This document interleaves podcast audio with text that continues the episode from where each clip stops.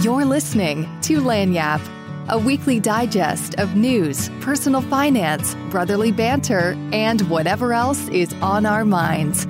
From Stokes Family Office. All right, Doug and Greg Stokes of Lagniappe Podcast. We got a very special guest today, David Chase of Crescent City Capital. I actually met David uh, about a year ago when we were discussing the potential for Bitcoin mining, but I asked him to come on because we've had questions related to Bitcoin and an investment in other cryptocurrencies. So I thought he was the perfect person to answer questions that we or some of our listeners may have. But anyway, David, thanks for joining. And maybe we'll just kick this off and tell us about your background and what led you to the world of crypto. Yeah, thanks, Doug. Thanks, Greg. I appreciate you guys inviting me on. So I always think it's important to kind of back up and talk about my early career. So in the early 2010s, 2011, I was trading with a prop shop out of Chicago, Gelber Group. I was trading FX, foreign exchange, and it's really where you know that was probably in, like I said, 2011, 2012. I got my first kind of experience in you know Bitcoin and learning about it. Didn't trade it until you know 2016, but I really got very familiar with central bank policies from kind of all over the world. You know, obviously our central bank, the Euro central bank, you know, Japan's central bank. So, you know, kind of understood, you know, where they were coming from, you know, what it took to really understand the nuances of everyday central bank policy. And then we would, you know, make trading decisions based on that.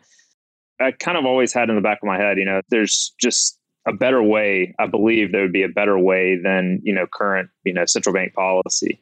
So I stayed with that company, Gelber Group, for a couple of years and moved into a different trading desk, which was a natural gas desk.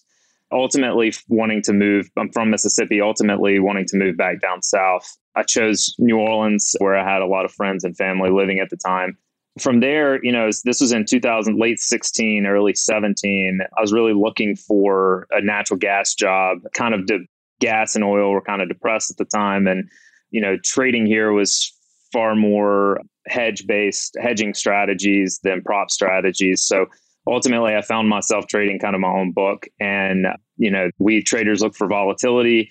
And so I tell people, you know, I kind of was in the right place at the right time. Early 17, I started trading exclusively cryptocurrency, you know, the big names at the time that were found on Coinbase, which were, I think, really, there are only about five or six Bitcoin, Ethereum, Litecoin, Dash, that sort of thing.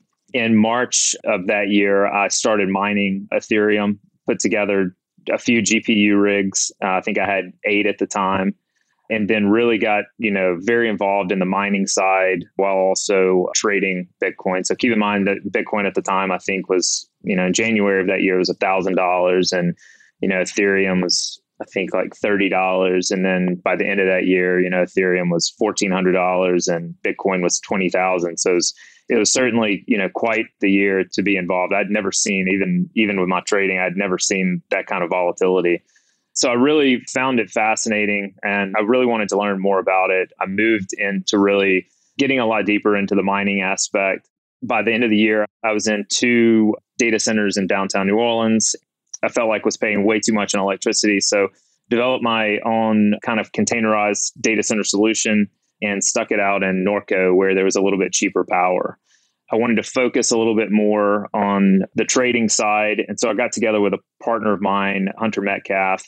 You know, I, I believe that this was a very cyclical asset class. I consider cryptocurrency to be its own asset class. It's only been around now for about 13 years. And we've certainly seen it mature a lot over those 13 years. So we started Crescent City Capital at the end of 2018. We launched with the thought of this hedging vehicle for this new asset class, what we were considering a new asset class. So we launched Crescent City Capital, made our first trades in May of 2019. And you know that's kind of our flagship fund, and we've had a good deal of success in that. With the strategy mainly being, obviously, we have a hedging aspect to it, which we don't believe that you know just uh, you know an everyday Joe that wants to buy Bitcoin on Coinbase can get but we also have some algorithmic trades that we run in that and now our volume has become mainly algorithmic trading volume.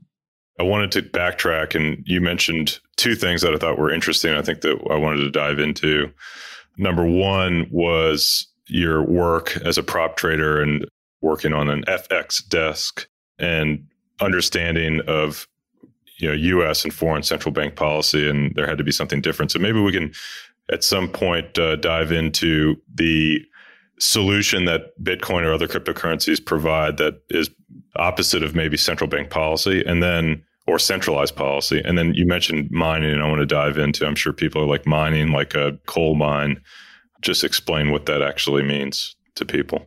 Yeah. So Bitcoin and currently Ethereum, until they move to proof of stake, are proof of work algorithms. So it requires work to keep up the network. And think of it as this proof of work is done by what are called ASIC computers, application specific integrated units. So they have one job. They are built to run on one algorithm. In Bitcoin's case, it's SHA 256. And they are constantly trying to solve for the next mathematical equation to achieve the new block. And so they're constantly trying to find the new block. But in the meantime, the work that they're also doing is keeping up the network. So, you know, I guess the analogy would be instead of trusting your bank to keep your ledger, you know, of your dollars that's in a US bank, it's really the network that is keeping up this public ledger. And this public ledger is available all the way back to 2008 when Bitcoin first started. And so you ask, well, well, why would people do that? Because there's got to be some kind of reward for that. You know, in the bank's case, the profitable entities, they keep up this private ledger and you trust them. Well, the trust is all given to this set of miners, in this case, me, that is keeping up this public ledger in return for rewards, potential rewards. So this kind of goes back to your original question of, you know, kind of the difference between central bank policy and Bitcoin's algorithm. Bitcoin is a disinflationary asset right now, meaning that there will only ever be 21 million Bitcoin that are mined. I think currently there are 19 million that are in circulation. So for the next 100 years, by the year like 2140 to 2150, the 21 millionth Bitcoin will be mined. So in between that time, it's disinflationary in that every four years or roughly thereabout, the number of Bitcoin that are released on these blocks that I'm talking about mining. So you're mining for this reward. There's a new reward or a new block released about every, or found, not released, found about every 15 minutes. Currently, it's 6.25 Bitcoin that are found. Four years ago, that number was 12.5. And in four years, we're going to, a little less than that. In 2024, we're going to half, half again.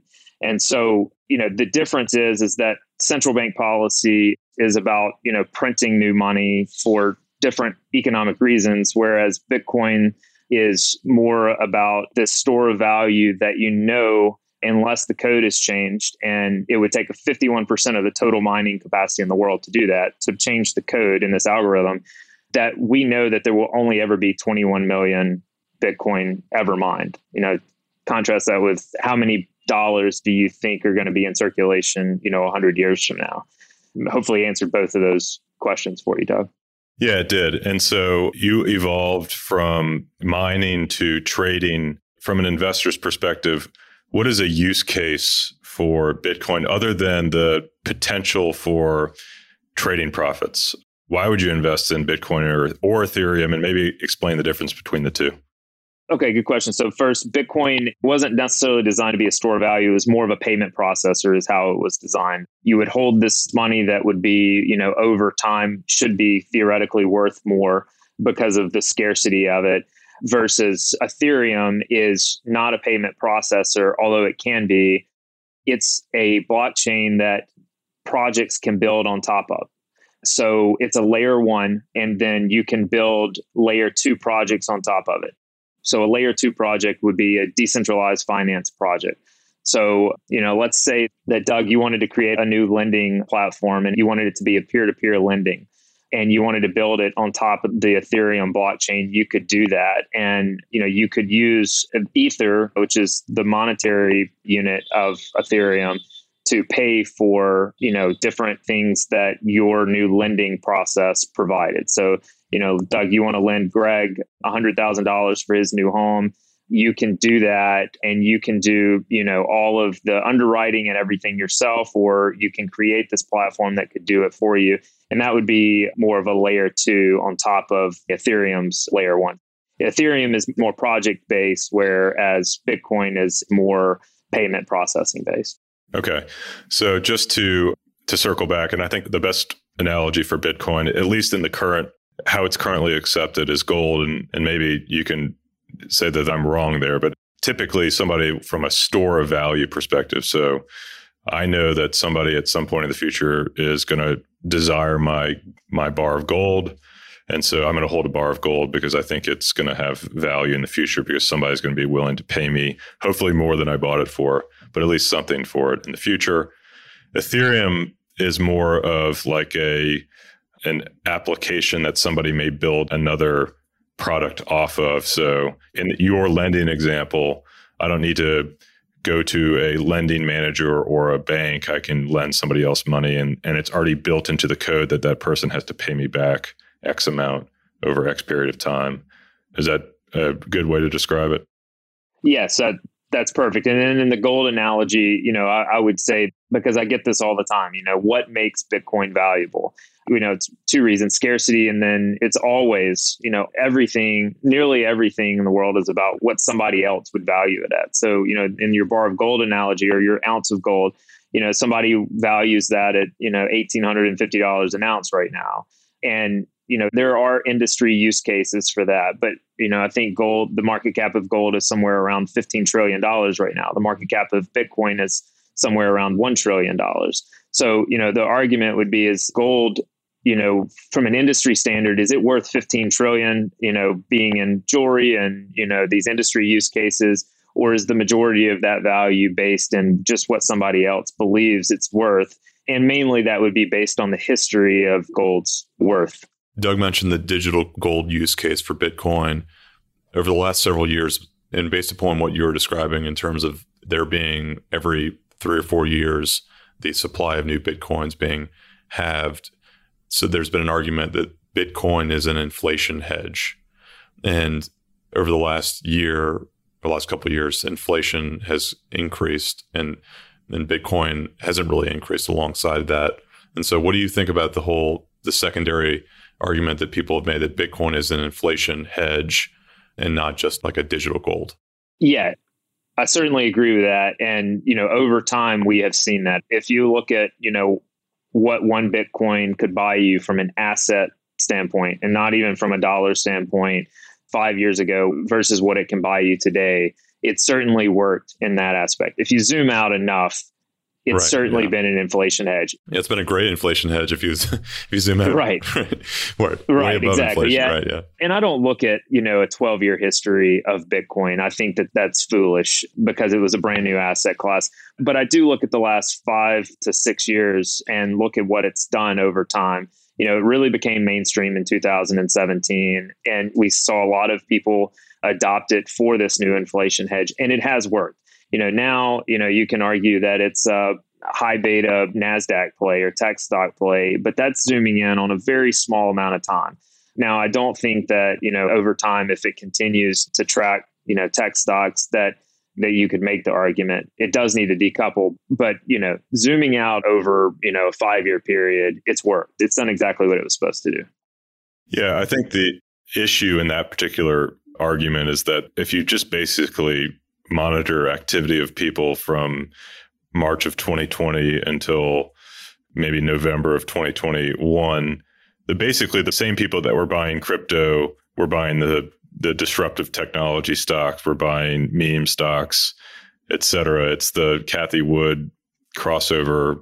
It's not the enthusiasts; it's more of the speculators that were getting involved in that that particular asset class. And I think that you don't hear as much about Bitcoin from that community anymore. But you don't hear about really much of anything now that that stocks in in that particular arena are off eighty percent, and Bitcoin's been cut in half. But I do view this as, and, and maybe you can talk further because it's very difficult to think of Bitcoin as a potential hedge against really central bank policy or inflation from the perspective of U.S. citizens. And so maybe we can just talk about this from look at somebody that's living in Argentina or somebody that's living in Venezuela or China or Ukraine or, or even Russia. How do you view Bitcoin from the perspective of an alternative currency, an alternative to authoritarianism outside of the maybe blinders that we have as as Americans on? Yeah, no, that's a great point, and I'm probably going to be uh, the wrong person to be. I'm going to be on like the complete opposite side of somebody that doesn't believe that you know it is a store value and a payment processor. But you know, the people that I follow on on Twitter, which is where I get, I believe that you know Twitter is a, a great place for you know unfiltered news. And one of the articles that came out that I saw right after Russia invaded Ukraine was that this Ukrainian who is involved in cryptocurrency also owned a home, owned a car, owned a lot of assets in Ukraine, fled in the middle of the night with the clothes on his back and, you know, a duffel bag, you know, everything he had was, you know, he could carry on his body.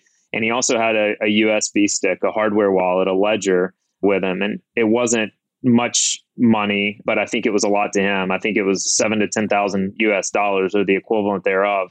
And he made a comment that when he crossed the Ukrainian border, his credit cards, debit cards, you know, nothing, nothing worked any longer. And the only thing that he had of value was this Bitcoin. And I think that that is, you know, in, in countries that we can't understand. I mean, I can't, I certainly can't imagine living or, you know, fleeing Ukraine and fleeing your home. Venezuela is another great example where you have hyper, true hyperinflation, you know, thousands of a percent in a year where their currency was devalued. I think that it matters. Things like this matter far more to them than, you know, things like a bar of gold or, you know, stuff that might have meant more to our parents and our grandparents. Bitcoin, you know, it's what they view as as a store of value. Right. Try fleeing a country with a duffel bag full of gold. It would probably you probably right. wouldn't be able to do it from a physical standpoint. Well, yeah. I mean, if you think about like the people that were you know, fleeing Eastern Europe and Germany during the 1940s, were, and I was I was speaking to a client about this actually last week, and he asked me the question about, well, what do you think about investing in cryptocurrency? And I mentioned this particular story, and I think I had read the same article that you that you're referencing, David. But basically, what he was mentioning is that people during the rise of Germany in the 1930s were fleeing Germany and Eastern Europe and sewing diamonds and gold into their jackets. Yeah. And essentially, so long as you can remember, I don't know how many digits or how many characters that you have to remember for your password for Bitcoin, but as long as you can remember that, you can take your assets anywhere. And I think that there's a use case of that. No, the question is, how do you value it? And, and there's really no way to value it. I mean, you can say, what is gold worth? Well, gold has thousands of years of history and Bitcoin has 12 or 13. there's going to be a maturation process that takes time. And so that's one difficult piece that I struggle with in this particular area. Another is a replacement. And I guess there has been competing replacements. You have tulips that were a replacement for gold at one point. But how do you think about you know putting all of your eggs in the Bitcoin basket and saying this is going to be the widely accepted store of value in this particular asset class, whereas something that maybe better comes along in the next couple years or or decades? Yeah, no, that's a great question. I think I'm going to answer that with kind of giving you the thesis of Crescent City Capital and and what we're ultimately trying to do. We don't single out anything in our trading style as, you know, the one perfect currency. I have personal beliefs that, you know, I'm certainly could be considered a Bitcoin maximalist, but our goal for Crescent City Capital is to accumulate as many Bitcoin as possible. That doesn't mean that we are, you know, holding Bitcoin. That just means that over time we want to we don't want to view our total portfolio or assets under management in terms of dollars. We want to do it in terms of Bitcoin. But to give you an example, we held, I think, less than 15% Bitcoin total in 2021. There's only two ways to accumulate Bitcoin, and that's through new dollars coming in or through trading. And so we recognize that we don't know that Bitcoin or Ethereum or Litecoin or Solana, whatever the new flavor of the month is, we recognize that we don't know if there will be a new and better currency. So therefore, you know, right now we believe that I believe that Bitcoin is perfect, but we trade around our, you know, always trading around our position. Second part of that is if if an investor doesn't have the time to trade, you know, a book of cryptocurrencies, you know, I think that, you know, adding the top 10, you know, layer ones in an equally balanced portfolio of cryptocurrencies, you know, that equate to five to 10% of your total investable net worth. That's, I think, a, a great strategy as well. You know, I, I don't see any of the top 10s going away. I certainly don't see Bitcoin going away unless there is, you know, this onset of, you know, some kind of one world central bank currency that could potentially replace it. But even then, it's not the same. You know, it's not disinflationary. It's going to have to be any central bank currency is going to have to be infl- inflationary.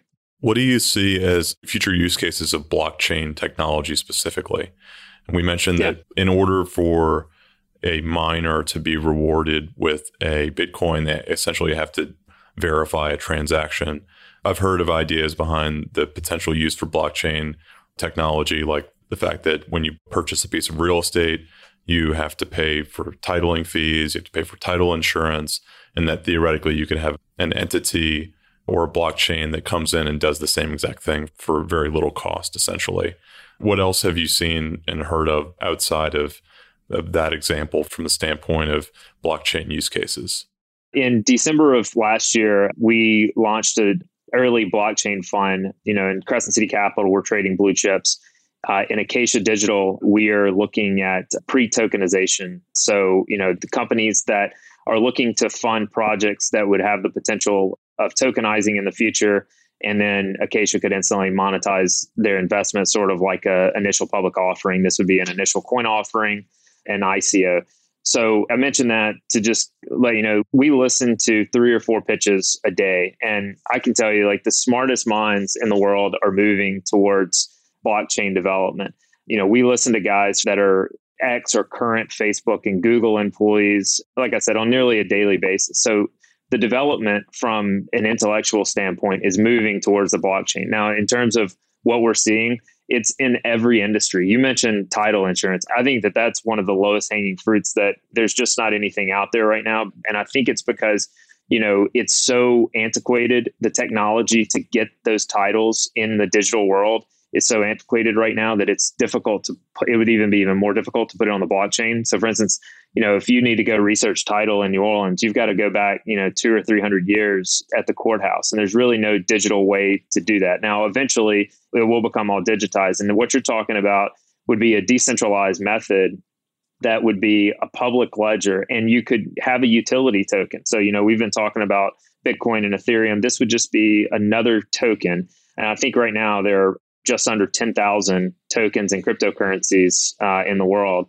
But they all have, not all of them, some of them are, you know, meme coins, but a large majority of them have actual utility. So, and it's okay. You know, it's sort of like, uh, you know, Apple is different than Google. You know, you don't just have one stock for both of those companies. That's kind of how I see these tokens. But going back to your example, you know, you would have this utility token where it actually it traded value and the public markets decided what the value of that was and i'm making a lot of this up but bear with me here but one token would get you you know one search so i think currently you know you're going to pay for title search 2500 to 3500 dollars depending on what you're purchasing so, and it'll take, you know, 30 to 45 days. Well, what if all of that was on this public ledger that was decentralized?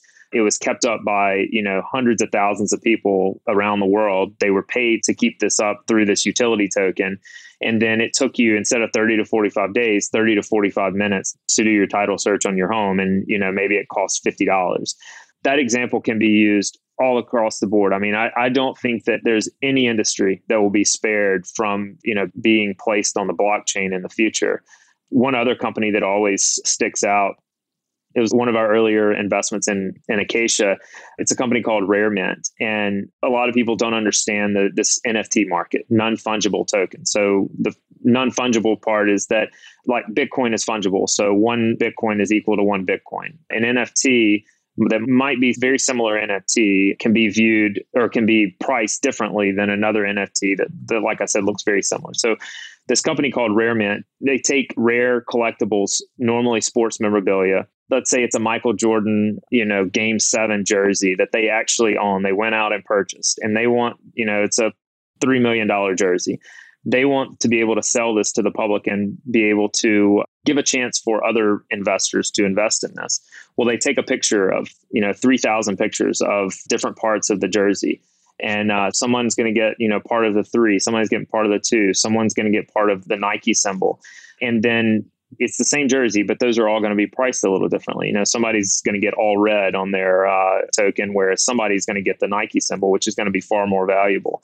And it gives these people a chance. They can go and you know use their token to see the actual jersey. They can go to the museum where it is. They have a piece of this history, just at a far less expensive price. I know there's different ends of the spectrum. No, no, I think that that's helpful because I think that NFTs have gotten a lot of press lately, specifically around Bored Apes and you know art. And so I think actual utility, whether it's collectibles or access to whether it's concerts or access to celebrities or songwriters or you know a piece of a song or something like that that you can then trade and there's value on the open market to then trade it to somebody else there's an actual use case there one other piece that we haven't touched on and i think this is unique from your perspective is, and it's been in the news lately, specifically has been stable coins. And so maybe explain to us what a stable coin is and then the collateralized versus an arithmetic stable coin and the difference between the two. And then let's maybe lead that to the blow up that we've seen in the last few weeks and describe what happened there. So you're describing uh, the blow up being Terra Luna but at first I'll go into so stablecoin is you know exactly as the name suggests it's it's stable based on pegged to something. So in most cases it's pegged to the dollar. So there's USDT which is Tether. There's a company in the US called Circle that has a coin USDC and both of those are pegged to the dollar and they're supposed to be in USDC case it's audited you know at least on a monthly basis maybe it's it's even sooner than that I'm not sure but we know that the number of USDC that they mint, so these are actual tokens that are minted, those are backed by one US dollar. So if USDC gets an order for a million dollars in their bank account, they can immediately go and print a million USDC tokens. And so it's backed one for one, or it's supposed to be. There's been a lot of controversy just from a talk about the pegging standpoint to the dollar, and then we can go into Terra. Why would somebody invest in a stable coin? So there are some people who want to hold dollars in stable coins, and there's a number of different reasons. One of the biggest reasons is, the yield that it provides. So in USDC case, a 12 month return just for holding these dollars in a bank account that you know you can see that are audited with you know dollar for dollar. I think the yield is like four and a half percent annualized and you can do it monthly. You have to lock up your coin. So you can do it monthly, one month, six month, or 12 month, and you get a little bit better yield the further out you go. But a one month yield, you know, is still a little over 4%. And I think if you contrast that with a yield that you would get on a CD, you're going to get far better yield on that than you would a CD. And there's almost no volatility in, in something like this, or there's not supposed to be. Which brings us to, you know, kind of the Terra Luna fiasco. And as Doug mentioned, that was backed algorithmically with mostly Bitcoin. So Terra Luna was an organization, is an organization that wanted to peg one US Terra to $1. And they would defend that peg algorithmically with Bitcoin. So let's say that the peg started losing value. So, you know, it's worth 0.997. They would go in, they would sell Bitcoin on the market, and then they would buy to defend the peg. Well, I don't really know all the nuances. I'm not going to be the best to comment on this, but what eventually happened is someone borrowed a bunch of Bitcoin, sold it on the open market while also selling UST. So they owned about 100 million UST and I want to say it was like hundred thousand Bitcoin. So you know, at the time, it was around four billion dollars worth of Bitcoin. And so the ultimate goal was to not only collapse the price of UST, which I don't think that they lost much money on that. I think that they were able to buy that back at a maybe a 10 or 15% loss is what it looks like.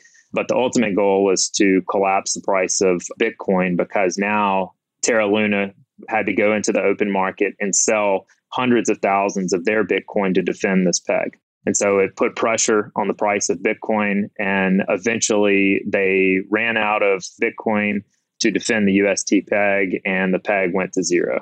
And, you know, the problem there is that, you know, these guys were investors, were ultimately sacrificed their investment for very little reward in my views. So in other words, you know, they let's say that in UST they were getting 10 to 12% and you know it looks great because they think that this peg will be defended and that you know the peg won't break and then the peg breaks, they lose 100% of their investment and you know their their risk reward profile is not great at that point. Yeah, and there's probably even going into it a lack of knowledge that there wasn't collateral to back it up. It was a it was an algorithm that there were arbitrageurs that were incentivized to keep the peg stable. But as soon as a tsunami of selling came in, that there was nothing really anybody could do. And then there was that sort of herd mentality that, you know, it's going down. Let me get out before it goes down further.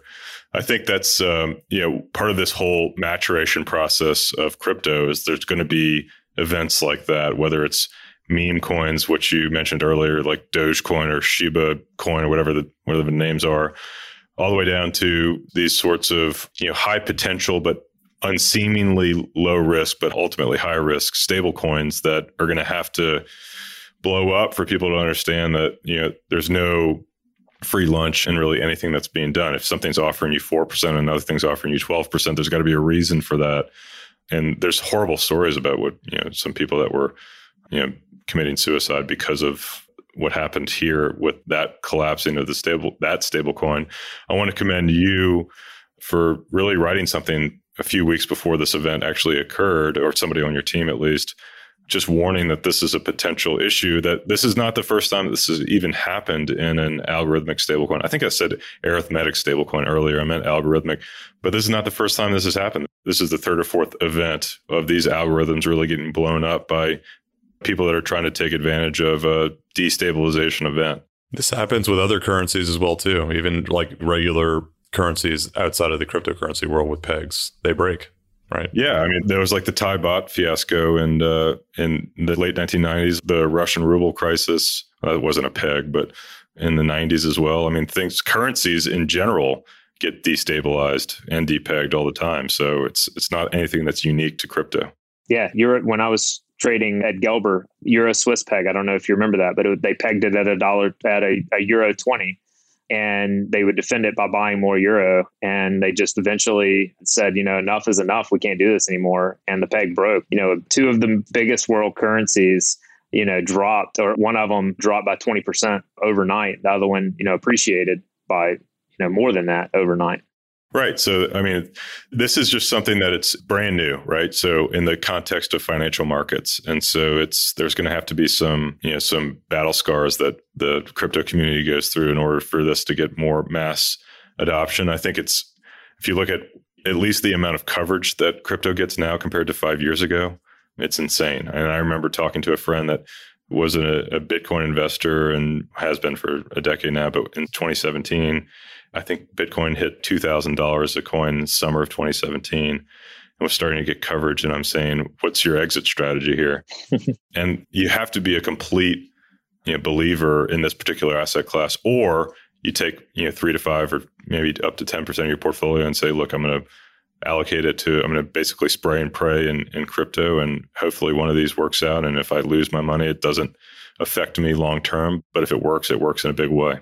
Yeah, completely agree. I mean, it's, you know, to the manipulation point, when you have an asset class that that hedge funds are interested in, institutions are interested in, those guys are not interested in, you know, they're not Bitcoin maximalists. They're dollar maximalists and they want to make as much money as possible. And a $2 trillion asset class is extremely easy to manipulate. And I think that that's like the most important point is that, you know, the volatility until Bitcoin or, or the total, you know, asset class valuation reaches a point, you know, kind of the equivalent of gold or even silver, you're going to have massive manipulation, massive volatility. And, you know, I think that that scares a lot of people away. But, you know, with volatility comes opportunity. I think that's an important point as well. So just to wrap this up, and we're not going to hold you to this, and uh, and we're also going to say that this is not financial advice, but where do you see Bitcoin going from here? And let's just put your hopes or targets for that particular cryptocurrency, and we can save Ethereum for another day. And it's twenty nine thousand dollars today, and then this is May twenty fourth. Yeah, I see. Because of how I'm viewing this as as kind of a high beta tech play, I think that you know the path that the Federal Reserve is on is going to continue to drive down stock prices and in turn basically all assets. I think that kind of the max pain will be at the 20,000 mark and then I see a continuation leading up to the next halving event where, you know, the stock to flow will half again. And, you know, ultimately by 2025, I realistically see a $250,000 Bitcoin by that year. All right. We'll have you back on in 2025 and we'll be talking about a, a 10x from here then. Sounds great. All right, David. Thanks, David. Thanks for joining. And for anybody else that's listening, please like, share, subscribe. I appreciate you joining us on Lagniappe. Thanks, guys. Thanks for listening to this episode of Lagniappe. This podcast is brought to you by Stokes Family Office and produced by Reverb. If you liked this episode, consider sharing it with a friend. You can subscribe to future episodes in Apple Podcasts, Spotify, or wherever you listen to podcasts. For more information about Stokes Family Office and Lagniappe, visit us at stokesfamilyoffice.com.